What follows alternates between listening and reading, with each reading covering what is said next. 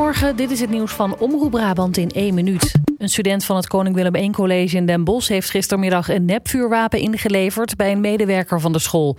Gisterochtend werd het gebouw aan de Weidonklaan omsingeld door agenten... na een melding van een vuurwapen. Tijdens die actie werd geen wapen gevonden. De leerling die het nepwapen aan een schoolmedewerker heeft overhandigd... deed dat op een andere locatie...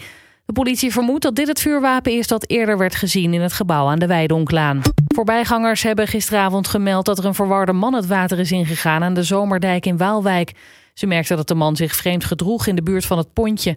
Niet lang daarna was de man spoorloos. De brandweer heeft met meerdere duikteams gezocht en ook een politiehelikopter is ingezet. De zoektocht heeft tot nu toe niks opgeleverd. Een fietser is gisteren op het nippertje ontsnapt aan een voorbijrijdende trein in Helmond. De jongen viel op de spoorwegovergang bij de Meerloze weg net toen de spoorbomen dichtgingen. Zijn fiets kwam daarbij klem te zitten. Een voorbijganger zag het gebeuren en schoot snel te hulp. De man heeft de fiets los weten te krijgen en samen konden ze zich net op tijd in veiligheid brengen. Dan nog het weer in Brabant. Na een natte ochtend is er vanmiddag kans op een winterse bui. Het wordt vandaag zo'n 7 graden.